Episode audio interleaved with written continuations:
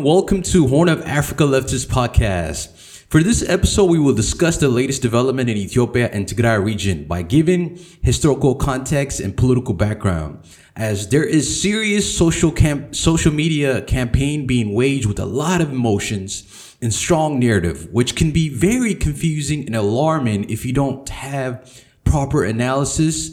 So before we start on the historical background on the conflict, I want to make the following points. As I mentioned in the Black Agenda Report interview, Eritrea is being set up, TPLF is an agent of imperialism, and Washington wants Ethiopia back to being a compliant client state despite the Prime Minister Abiy being a willing client of Washington. The latest development is also an ideological test for leftists and how disciplined people are when they are confronted with very strong emotional propaganda online, as we have seen various casualties of propaganda when the situation in Uganda with Bobi Wine. And that was a failure for people to not recognize how imperialism co-opts and how it operates within Africa, just overall in its function. So a lot of leftists failed to recognize Bobi Wine and his co-optation by the State Department and his connection to Venezuela entity political actors who want regime change. So definitely Bobi Wine and Uganda situation is a lesson learned, and this should be pretty much a lesson for people to apply that lesson learned. Make sure to have proper analysis, do a background check, verify information before jumping onto an emotional propaganda or some social media campaign. So you got to be cautious. Just like Museveni and Bobi Wine, this Abiy versus TPLF, it's important to highlight that Abiy, Prime Minister Abiy, is no saint. He has pro-neoliberal belief, is an Abyssinized Oromo, which is hostile to non-Abyssinian nationalism in the South. Plus, it is hostile to Eritrean revolution. Plus, the Ethiopian Defense Forces does not have a clean track record in other regions. Just like Museveni, Prime Minister Abiy is a willing client leader, but certain quarters in Washington have sympathy for the opposition. In this case, just like Bobi Wine, it is TPLF. So the current power struggle between TPLF and Abiy, it must be understood in relationship to different elements in Washington. Second, when examining this Western media coverage in Ethiopia, it's important to critically point out that there's an issue here. How there is a lot of attention to the current situation in Tigray versus the South in Oromia. Why Western media outlets amplify only the North, the Abyssinian base, traditional base, Tamaru and the Tigray, and not the South. The South, such as Oromia, Sidama, all these regions have had issues the last 2 years and their actual history of genocide. Plus, the last 28 years under the previous TPLF regime, we have seen various genocide in the South, where, you know, we've seen it in the Ogaden region, we've seen it in Gambella region, we've seen it in Anuak with their community being wiped out. So there has not been so much intensity, so much focus like we're seeing in what's happening in Tigray. So there is a very contradictory, inconsistent portrayal by Western media, and its focus, and there's motivating factors why it chooses to amplify the TPLF. And the reason, you know, as a principled leftist, as people who are materialists, it's important people to recognize whenever Western media overly hyper focus on certain situation, it ignores others. You have to be very careful not to go along with it. Very question everything. So definitely be careful. Have critical eyes. Pretty much understand that what's happening in Tigray is serious, and people are caught in a situation of internal power struggle. And the interests of Washington, which certain circles in the White House have personal relationship with the TPLF ruling class in Tigray. So as materialists, we must examine, emphasize the role of history through the economic lens and role of ruling class, which is what, in addition to that, we must examine the role of colonialism and imperialism on the latest development and also the past. So before we start, we definitely have to highlight the three historical experience that must be explained. First point is modern-day Eritrea has very complicated, long historical experience that is hostile with both Abyssinian ruling class, whether they are from Tigray or the Amhara region, which has existed, and this experience has existed before the creation of the nation-states known as Eritrea and Ethiopia, which both were created after 1890. Plus, during the last 60 years since Eritrean independence struggle, armed struggle, to now, both the Amhara region Abyssinians and also the Tigrayan have had hostile expansionist hopes for Eritrea then and still do now. Second, internally in Ethiopia and during the Abyssinian Kingdom, there always has been centuries of back and forth power struggle between the Amhara rulers and the Tigrayan rulers. In this case, currently it's TPLF, which is on the Tigrayan side, and on the other side you have the Prime Minister Abiy and the Prosperity Party. Third, we would definitely have to explain the historical experience between TPLF versus EPLF during the 30 years armed struggle for Eritrean independence. Fourth, and we pretty much will examine the historical experience of Ethiopia under the TPLF regime, who ruled Ethiopia from 1991 to 2018. And we'll examine the very hostile acts, very aggressive things that have happened during those time against Eritrea. So let's move forward. Let's begin. Ethiopia is the name that was eventually given to the geographic unit created when Abyssinia, a cluster of small kingdoms in northeast Africa, expanded in the mid-1800s by conquering independent nations in the region using firearms provided by European power. Obtaining commodities such as gold, ivory, coffee, musk, hides, and skins, slaves, and land was the primary reason behind Abyssinian colonial expansion. The creation of the empire state was financed by southern expansion, tribute along with revenue from control of the slave trade, and estimated 25,000 slaves per year in the 1880s. Valuable ivory, coffee, exports financed Menelik's consolidation of power. At one time, Menelik and his wife owned 70,000 enslaved Africans. To obtain slaves and economic resources, the emergent Ethiopian state committed genocide on the people like the Oromos. The Oromo population was reduced from 10 million to 5 million through war, slavery, massive killing, disease, war-induced famine during the second half of the 9th century. The dreadful annihilation of more than half of the population during the conquest took away the Oromos all possibilities of thinking about any sort of uprising. Without a doubt, the Oromos, with at least 5 million population occupying the best land, all speaking one language, could represent a tremendous force if united. The modern Ethiopian state was a continuation of the previous Abyssinized, racialized state, which committed genocide on indigenous peoples such as Kumet, Gafet, Agaya, and sordid control over the remaining colonized people. Contemporary Ethiopia emerged as a settler state by claiming the name of an ancient and historic Ethiopia with the help of the West during the partition of Africa by European powers, and justify its genocide, enslavement, colonization, and the continued subjugation of Oromos and others through the discourse of race and religion. Moving forward, so with that understanding, there is no such thing as an Ethiopian empire, because all Aksum Empire in reference to independent kingdoms in the past, whether they reside in modern-day state Eritrea, Djibouti, East Sudan, are not what you call the Ethiopian Empire. Saying such thing as Ethiopian Empire is erasing all the independent kingdoms that existed prior to the European penetrating the Horn of Africa. So it must be clear, you as a leftist, you as a materialist must understand there's no such thing as an Ethiopian empire, because Ethiopia was created after 1890, just like there is no American empire, because it was created, it's totally different what I'm trying to say. But regarding the Ethiopian empire, there's this idea that saying Ethiopian empire, you're pretty much going along with this mythology that there was a 3,000-year-old state, which is not true. This is false.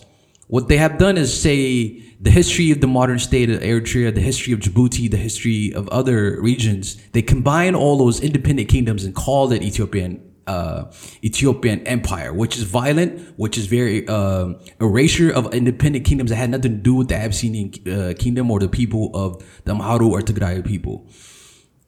So one of the key kingdoms that has nothing to do with the Abyssinian Tigray or anything in the south of Eritrea is the Beja Kingdom. The Beja Kingdom rose at pretty much after the Aksum Empire. The Aksum Empire were from 80 BC to 750 AD.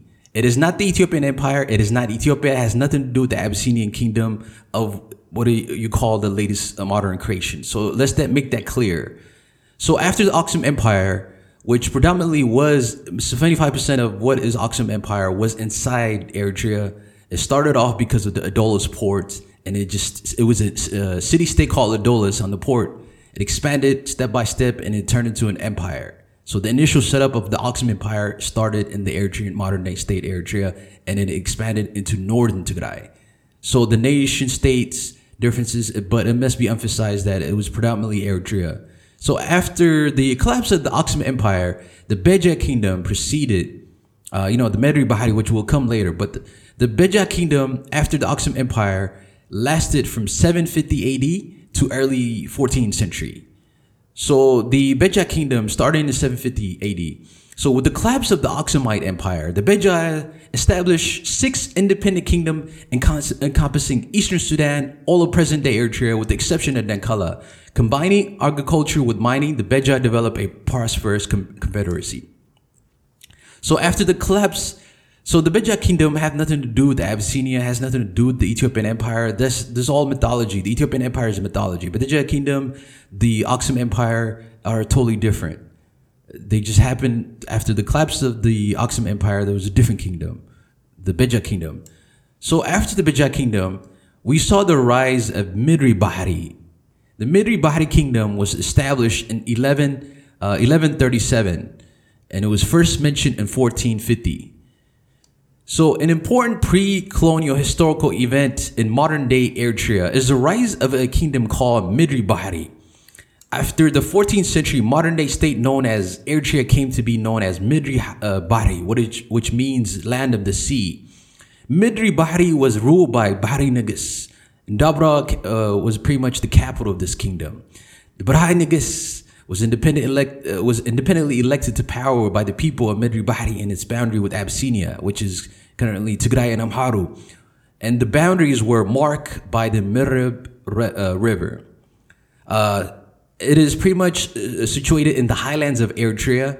The area was an entrance to the interior and gateway to the coastal region. Thus, because of its location, the people of Medri Bahri had to fend off invasion by the Turks, Egyptians, and Abyssinians from the south. The Abyssinians include the Tigrayans and the Amharu region.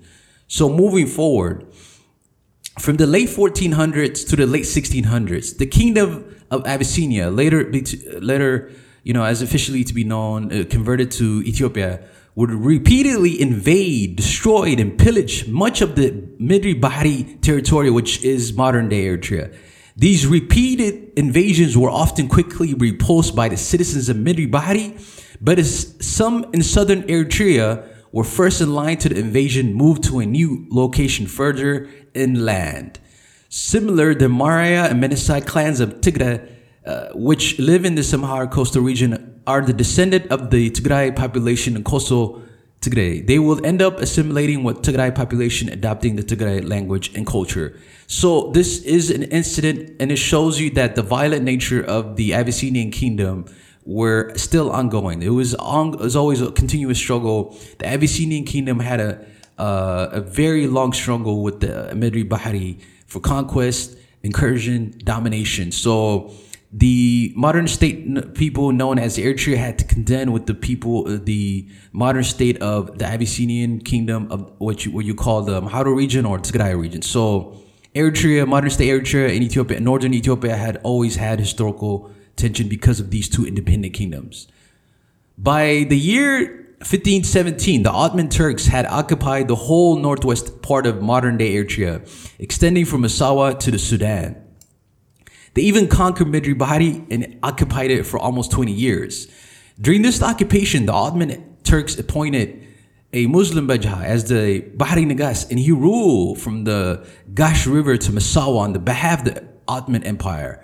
After being driven out by the Medri Bahri Kingdom due to strong resistance in the later years of the 16th century, the Ottoman Empire nevertheless continued to occupy Eritrean coast for a total of 340 years.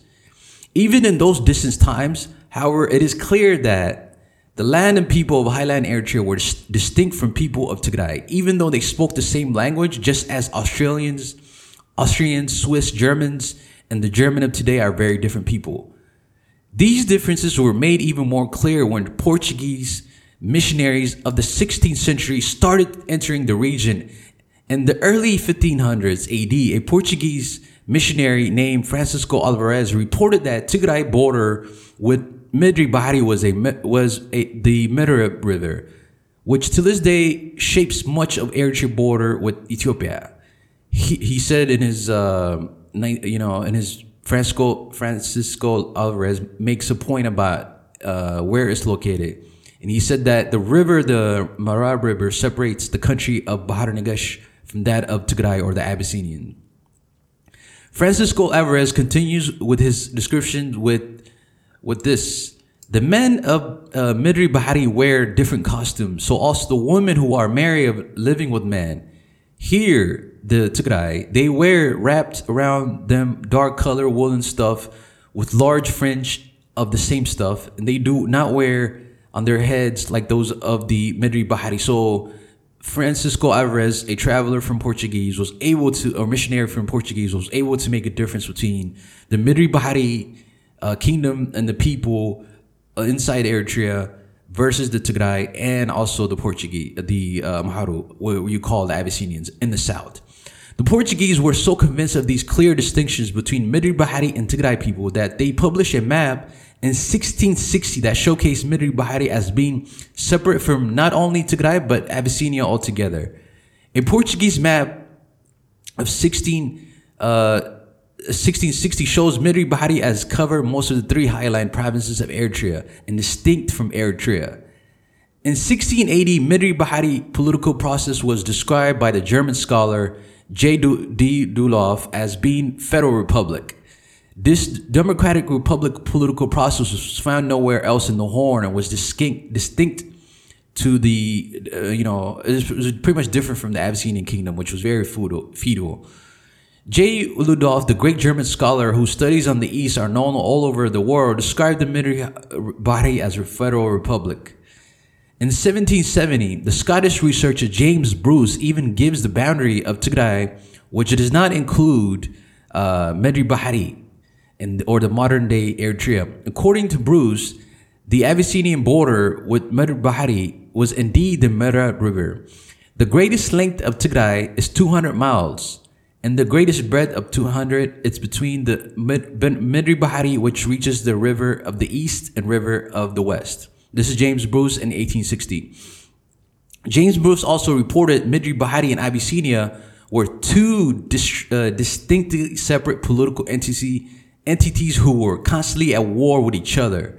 This shows us without a doubt that the Medri Bahri and the kingdom and the Abyssinian kingdom had a different political process and were not the same. In the 1770, this is a quote, in 1770, the Scottish traveler James Bruce also reported that Medri Bahri and Abyssinia were two distinct separate political entities constantly at war with each other. In 1805, Henry Lee Salt, who was a British scholar and historian of his era, stated that the Medri Bahri people were allied with the Funji Empire. This is important because we know Tigray people at no time or the Abyssinians were allies with the Sudanese kingdom, which shows clear differences in political allies between the Medri Bahri and the Abyssinians. The inhabitants of the Amazon Eritrean highland are said to have clear, distinct character from the rest of the Abyssinian, and seemed in some respect to be more allied with the Fungi, which is reside in the neighborhood of modern Sudan. This is 1860 by the British scholar and historian Henry Salt.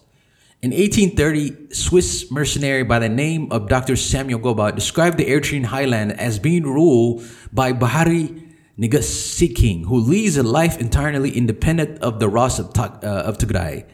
Dr. Gobat makes a clear distinction between Medri Bahri and the Abyssinians.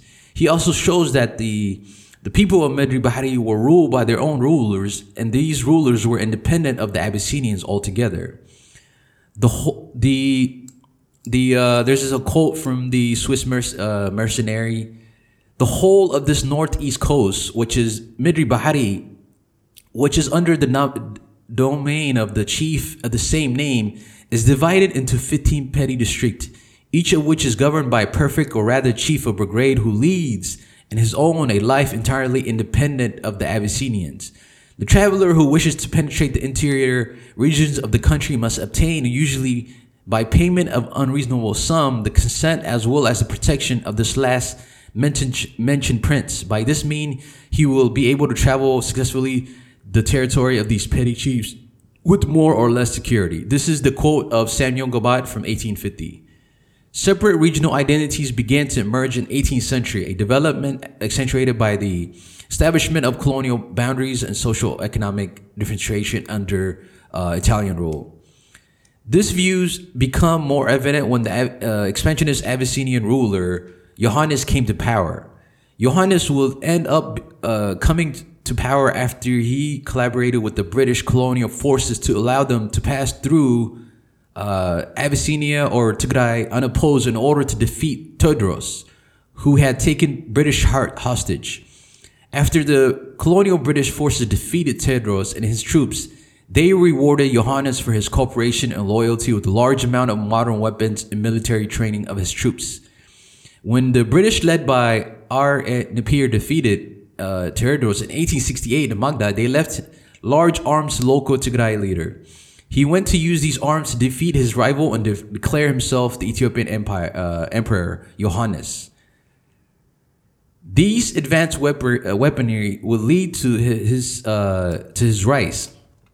After equaling much of the Amhara region with his newly acquired fire weapon, Johannes then turned his attention to the north of Mirib River, where he sent a massive force to occupy Medri Bahri, which had been independent. What then followed was a long, protracted guerrilla warfare type of engagement that lasted for several years. Johannes then appointed his trusted right-hand man, Ras Alula, to govern Medri Bahri. During his brief occupation in Medri Bahri, Ras Alula conducted many raids that caused genocide of two-thirds of the Kunama and Nara people. He also pillaged the people in Karen and Sahala area, taking 7,000 to 8,000 sheep, a goats, almost as many cattle, and some 15,000 tellers. He excluded all local leaders in Medri Bahri from political life and attempted to confiscate 10% of the land. He was fiercely and successfully opposed by the local and local members of the Medri Bahri.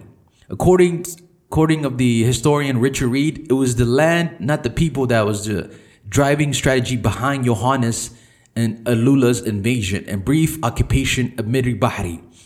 British observers who accompanied Alula noted in this harsh brutality when he was occupying modern-day Eritrea. When Porto passed through it, it contained a garrison of around, this is his quote. When Porto passed through it, it contained a garrison of around 200 Alula soldiers who behaved with great hatred and even brutality to the Arab inhabitants. The land, not the people, was the underpinning approach to the Eritrean problem of successive Ethiopian regime in the mid and late 20th century. Such as this approach is evidenced in the age of Johannes and Alula. Indeed, Alula's occupation of Asmara demonstrate part of the same strategy. This disastrous brief occupation ended after Johannes was defeated and his head decapitated by the Sudanese. Due to Johannes' defeat, Alula understood that Tigray was now vulnerable to Amhara domination. In order to preserve his short-lived Tigrayan hegemony they enjoyed under Johannes' reign, Ras Alula then made a deal with the Italians to offer the whole of Medri Bahri to the Italians in return for an independent Tigrayan state free from Menelik's rule. Although by this point it was evident that Ras Alula had already crossed the Mirib River and retreated back to Tigray, which completely ended his brief occupation over Medri Bahri. Ras Alula desperately continued to solicit the Italians, confirming that they can occupy all the lands up into the Mirib River, which is historically modern border between the modern Medri Bahri and Abyssinia. Despite these desperate pleas made by the Tigrayan ruler, Ras Alula and Johannes, adopted son of Mengesha, the Italians sided with Menelik and acknowledged the Amharu leader as the new ruler of Abyssinia. Although Menelik is regarded as fighting colonialism by Ethiopian scholars and others alike, it was Menelik who worked alongside with the Italian colonists, going as far as stating that he himself felt Italian, wished no greater desire than to visit Italy. Menelik told the Italian representative to Abyssinia, Count Antonellini, Menelik told Antonellini that he loved Italy so much that he felt half Italian, had no greater wish than to go there and see it. So this speaks to the whole point about Abyssinians really are not of Africa, or they were not that close. They were Abyssinian rulers. They saw themselves as closest to whiteness. Menelik himself viewed the Italians as close allies and at times his protectors. In a letter written to the Italian king Umberto, Menelik begged the king of Italy to protect him from his enemies, namely Johannes. Then he assured the Italian king that his region was theirs to share. This is a letter that he sent out in late 1800. I beg your majesty to defend me against everyone, as I don't know what European kings will say about this. Let others know that this region is ours.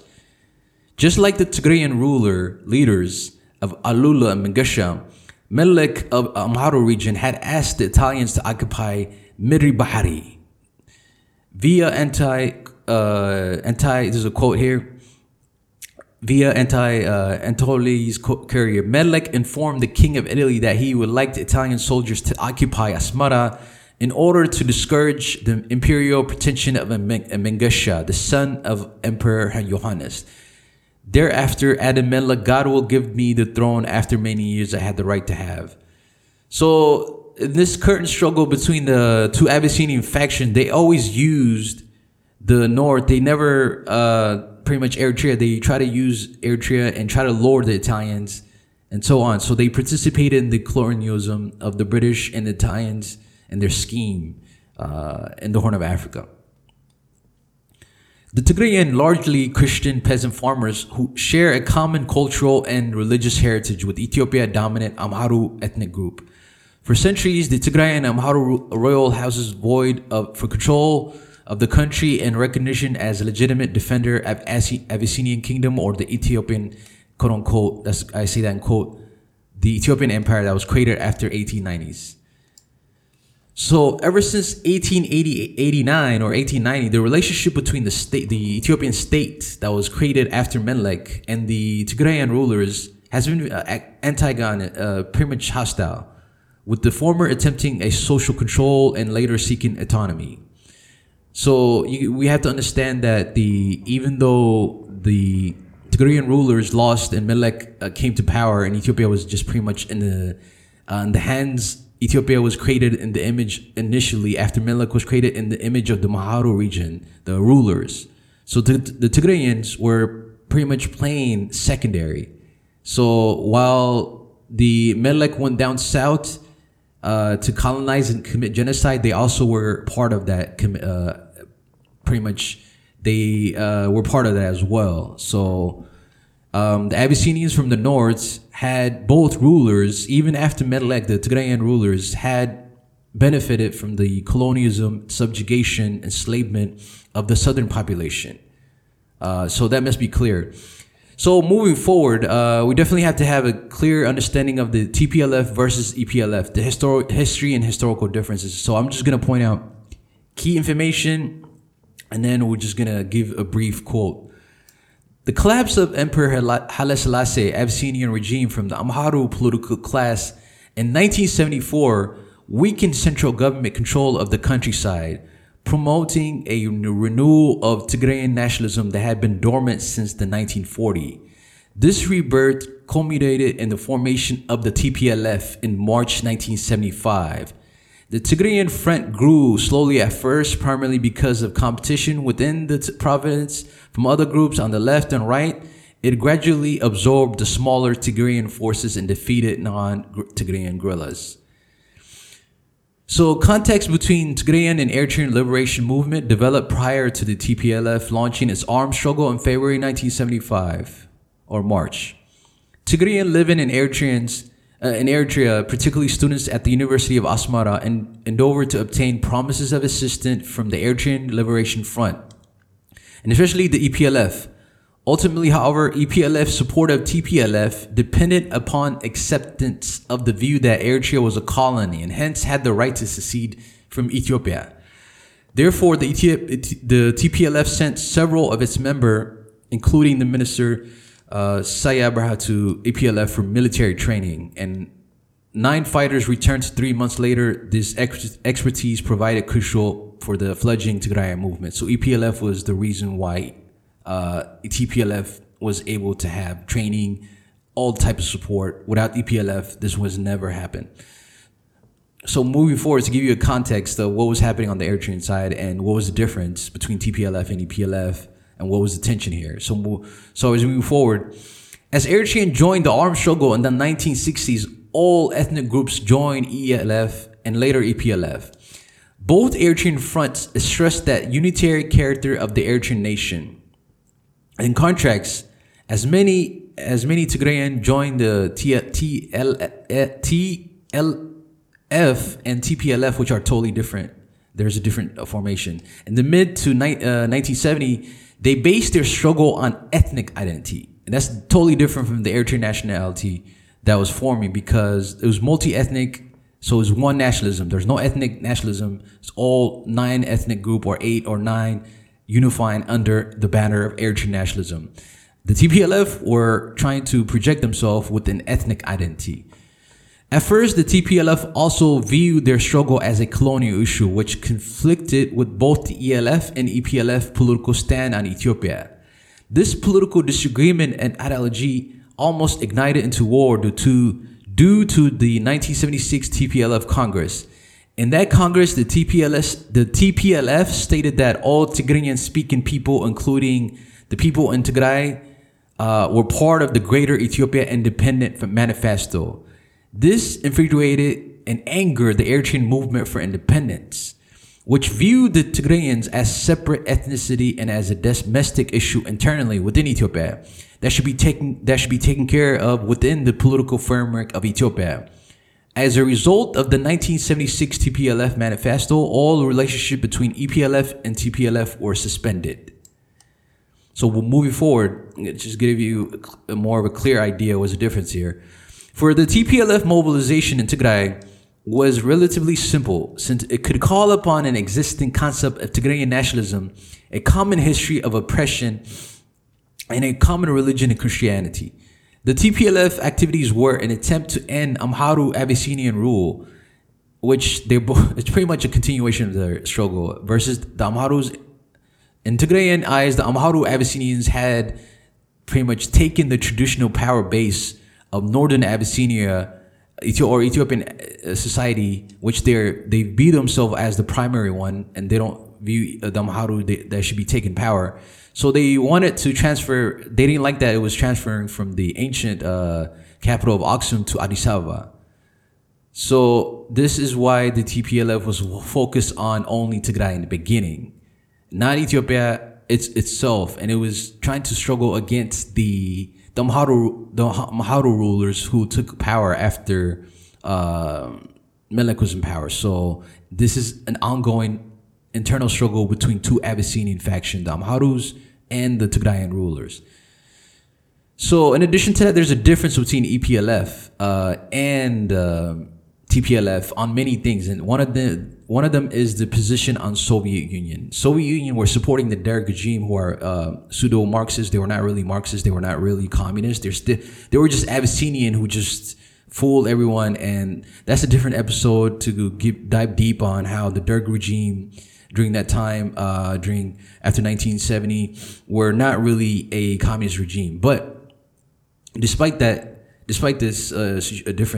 complication, the EPLF resisted a hardline stance against the Soviet Union. So during that time, the socialist bloc had initially favored Eritrean independence.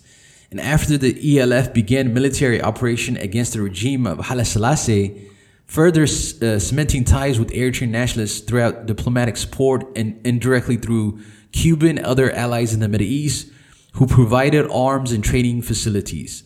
Although this was to change abruptly when the socialist bloc cast its lot with the pseudo-Marxist Derg regime, then remained a residue, a resentment of, pretty much a sentiment in favor of Soviet Union within the EPLF leadership that was to cause some dissent later. Sympathy was due not only to a shared affinity to Marxism and the view that Moscow's support of the Derg, the fake Marxist group in Ethiopia, was based on a policy blunder that did not reflect on the overall character of Soviet society, but also because EPLF feared U.S. imperialist interest in the region, as well as the expectation that an independent Eritrea would take its place internationally within the Soviet-dominated progressive camp. So EPLF, the Eritrean People's Liberation Front, had somewhat a favorable view of the Soviet Union. It did not take a hardline stance despite the Soviet Union mistakes and errors supporting the Derg regime. On the other side, the TPLF, the rulers in Tigray, held very harsh views of the Soviet Union, and they called them social imperialists, and argued that along with the Derg, it should be singled out as a principal enemy rather than Washington, against whom a broad alliance should be formed. According to the Meles Zenawi, the chairman of TPLF, the main dividing points between EPLF and TPLF was the main issue of the Soviet Union. The TPLF would later admire Albania and Enver Hoxha. So to quote the Liberation News article, The Life of Meles Zenawi, Good for Imperialism, Bad for Ethiopia.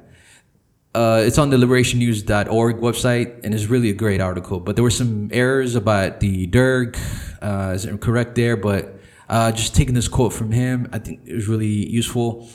The TPLF ruling Meles Zenawi regime had several seemingly contradictory political identities. He was a Tigrayan nationalist. Meles Zenawi, before we start, anybody who's not aware, TPLF, the chairman was Meles Zenawi. He died in 2012. But this article examined his life and the contribution of TPLF, and this article is from liberationnews.org. So to just give you a highlight of what it said, the TPLF ruling, Zenawi had several seemingly contradictory political identities. Tigrayan nationalist first, capitalist reformer, and later on he switched to becoming an Ethiopian nationalist, to becoming an alliance, to pretty much forming an alliance with the Amharo Abyssinian base to fight and invade Eritrea from 1998 to 2000. But earlier, the TPLF were, they had, during the 80s, they were really deeply into Enver Hoxha. And I would definitely want to explain how bankrupt, anybody who really reads Enver Hoxha, I have to say, you know, Enver Hoxha and the whole ideological background of Hoxhaism, or whatever you want to call it, it is racist, divisive, and anti-third world ideologically that is worthless and pointless. And it speaks to how the TPLF blind arrogance, ideological incompetence of the chairman and the TPLF for choosing to center the Albania ideological line of Enver Hoxha. First, they were anti-Soviet. Now they choose the most backward ideological line. That is the Enver Hoxha, which is in contradiction to what Enver Hoxha believes in. He's anti-third world. He's anti-everything. He's racist. So they really are not aligned. They don't understand. They're just choosing to just center somebody because they don't like the Soviet Union. So that's something that must be clear. Before we move on, definitely we... You have to examine and give a few points on Enver Hoxha, why it's bankrupt. So let's start. I think it must be clear that, you know, just give you a clear view and a clear overview of Albania. Albania were adamant they were not Slavs. Hoxha, you know, initially had a meeting with Stalin to explain why Albanians were not Slavs. So afterwards, Yugoslavia were the first socialist countries to cut ties with the USSR because of the situation after Stalin took power. I mean, Stalin passed away and there was a lot of quote-unquote revisionism and efforts to stamp out his ideas and to suspect him. So the Tito-Stalin split after 1948 did not help as well. Tito aligned with the U.S. and was against China-USSR. And Albania does the opposite, as they love Stalin. So they went with the Soviet Union. And then after that, Khrushchev gets in power, right? And then U.S. and USSR, and denounces Stalin and begs Tito to join the USSR. The Soviet senior split happened as well. China accuses the Soviet Union of revisionism and abandoning the Lenin-Stalin line. So Albania is the only country that sided with China on the Soviet Sino split. North Korea, Cuba are neutral. So Khrushchev tried to overthrow them and cut diplomatic ties since China and Albania were aligned. From there, Albania is heavily divided between Christians and Muslims, but later declared themselves atheists, the only atheist countries in the world, when attempting to do the same thing as the Chinese Cultural Revolution, which is dumb and it was pointless.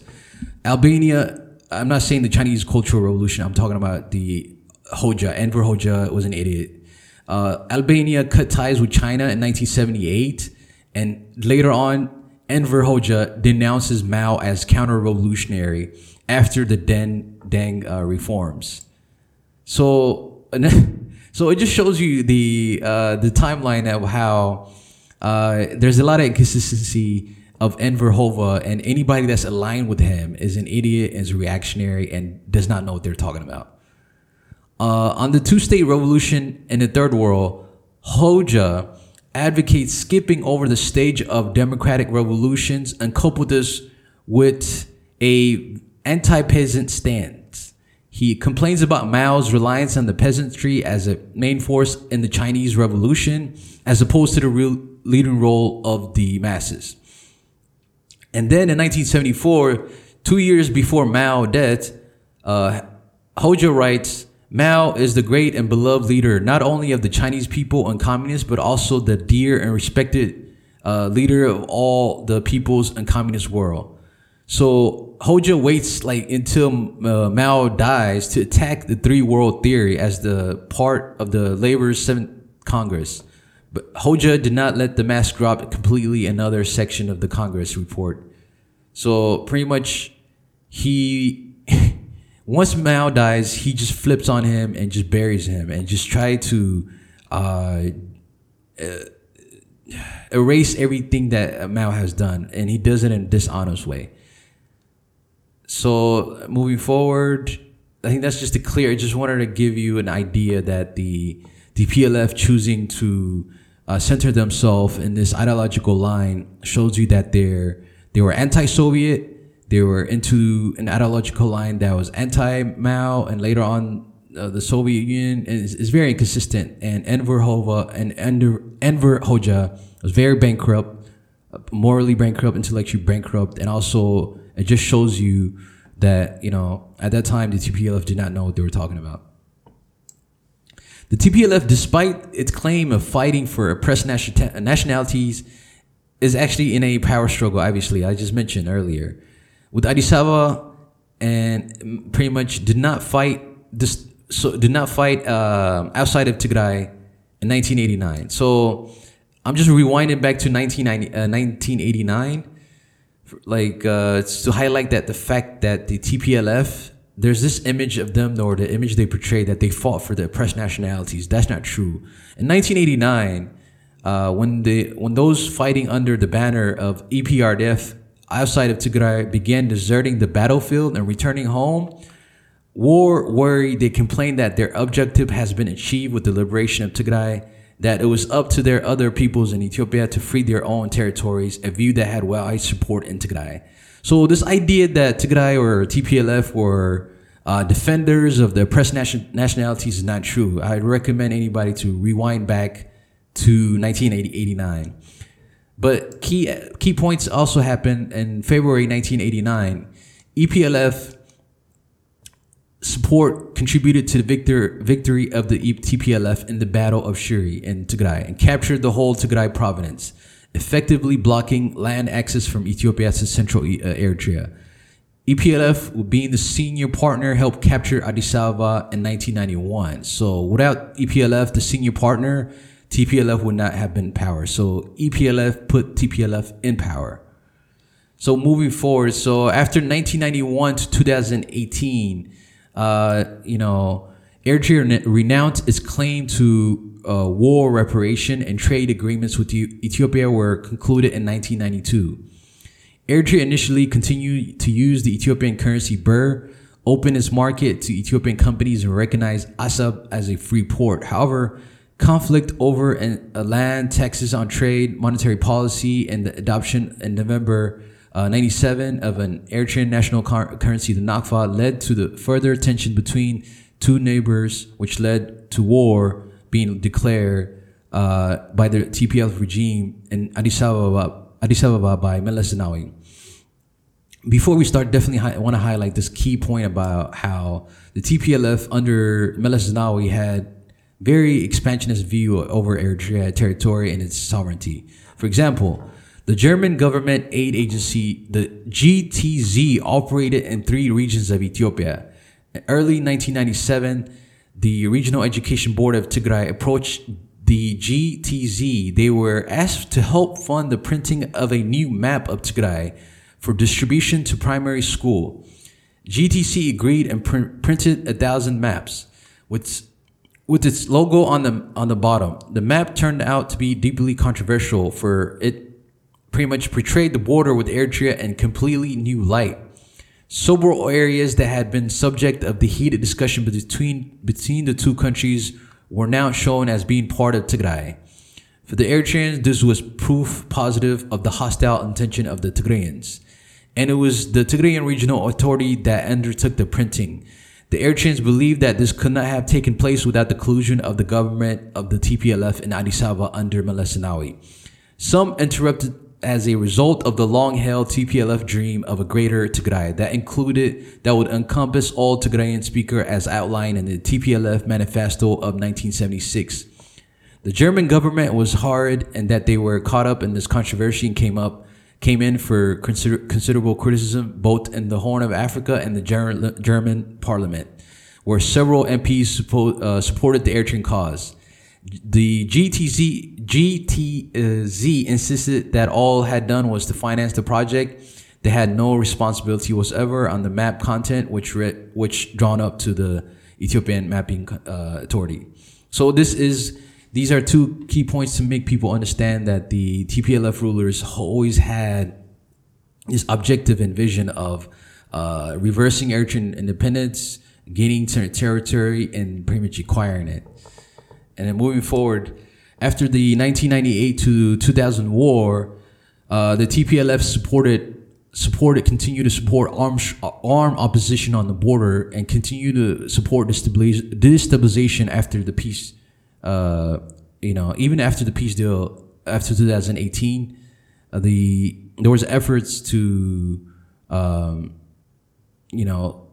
tell them stop supporting the armed opposition, and they didn't. They continue to do it. So even it began after 1998 to 2000. It just never stopped sponsoring these elements, opposition militias on the border who were killing Eritreans and causing a lot of security threat. So in the end, in conclusion, I think before we have a conclusion, I want to make this point. While there is an internal issue in Ethiopia between TPLF versus Abiy, there's an internal power struggle.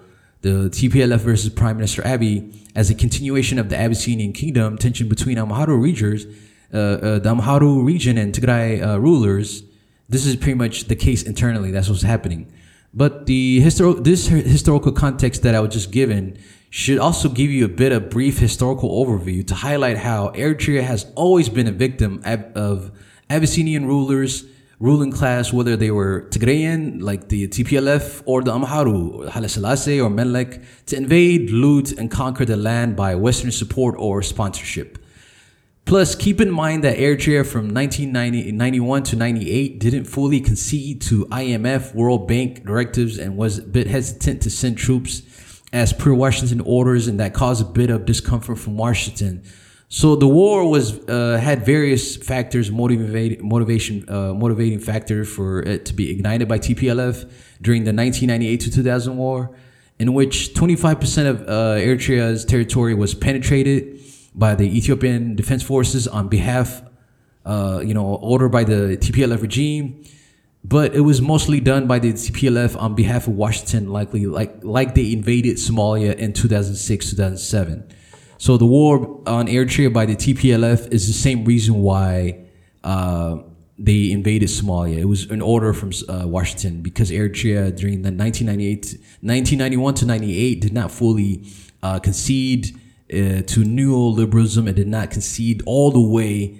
It was not compliant enough, and that was a lot of invasion. But there was multiple historical reason why the TPLF also wanted to invade. So the TPLF, in addition to having this ambition of taking Eritrea, also was trying to make Washington happy, and that's why they're a proxy client state. They made Washington happy by executing the war on Eritrea, in which the Ethiopian Defense Forces were inside of Eritrea, 25% of Eritrea, and caused a lot of damage, a lot of killing and pillaging.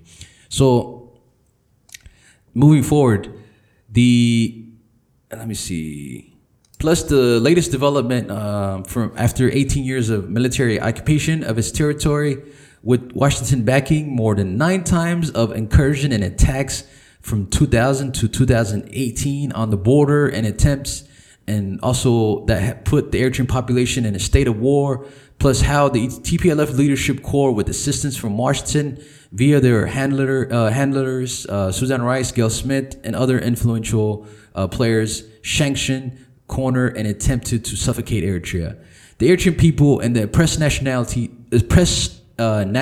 in the south of below the south of the Abyssinian region of Amharu and Tigray share the same commonality of being victims of the Western support and aid of Abyssinian rulers who have wreaked havoc in their expansionist aim from the north via TPLF now, and Abyssinian rulers in the 1800s then by the European colonial power then, and then also Menelik to conquer the south. So Eritrea and the oppressed nationalities have a lot in common. Eritrea was subjugated not by just the Derg, occupied by the Derg, not by just Haile Selassie, not by the TPLF, but pretty much all the Abyssinian rulers.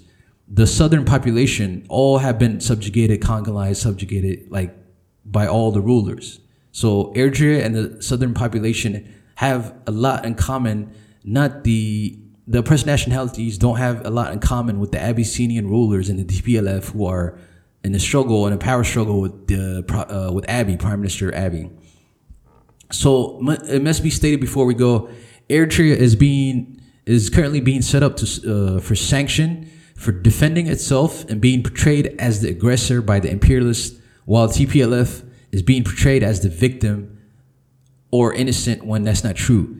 The Tigray region needs peace and stability, but the TPLF as proxy of imperialism is a problem for the Horn of Africa, and all leftists must recognize that, and that's the reason why they have powerful backers, NGO, media attention for their narrative and social media campaign.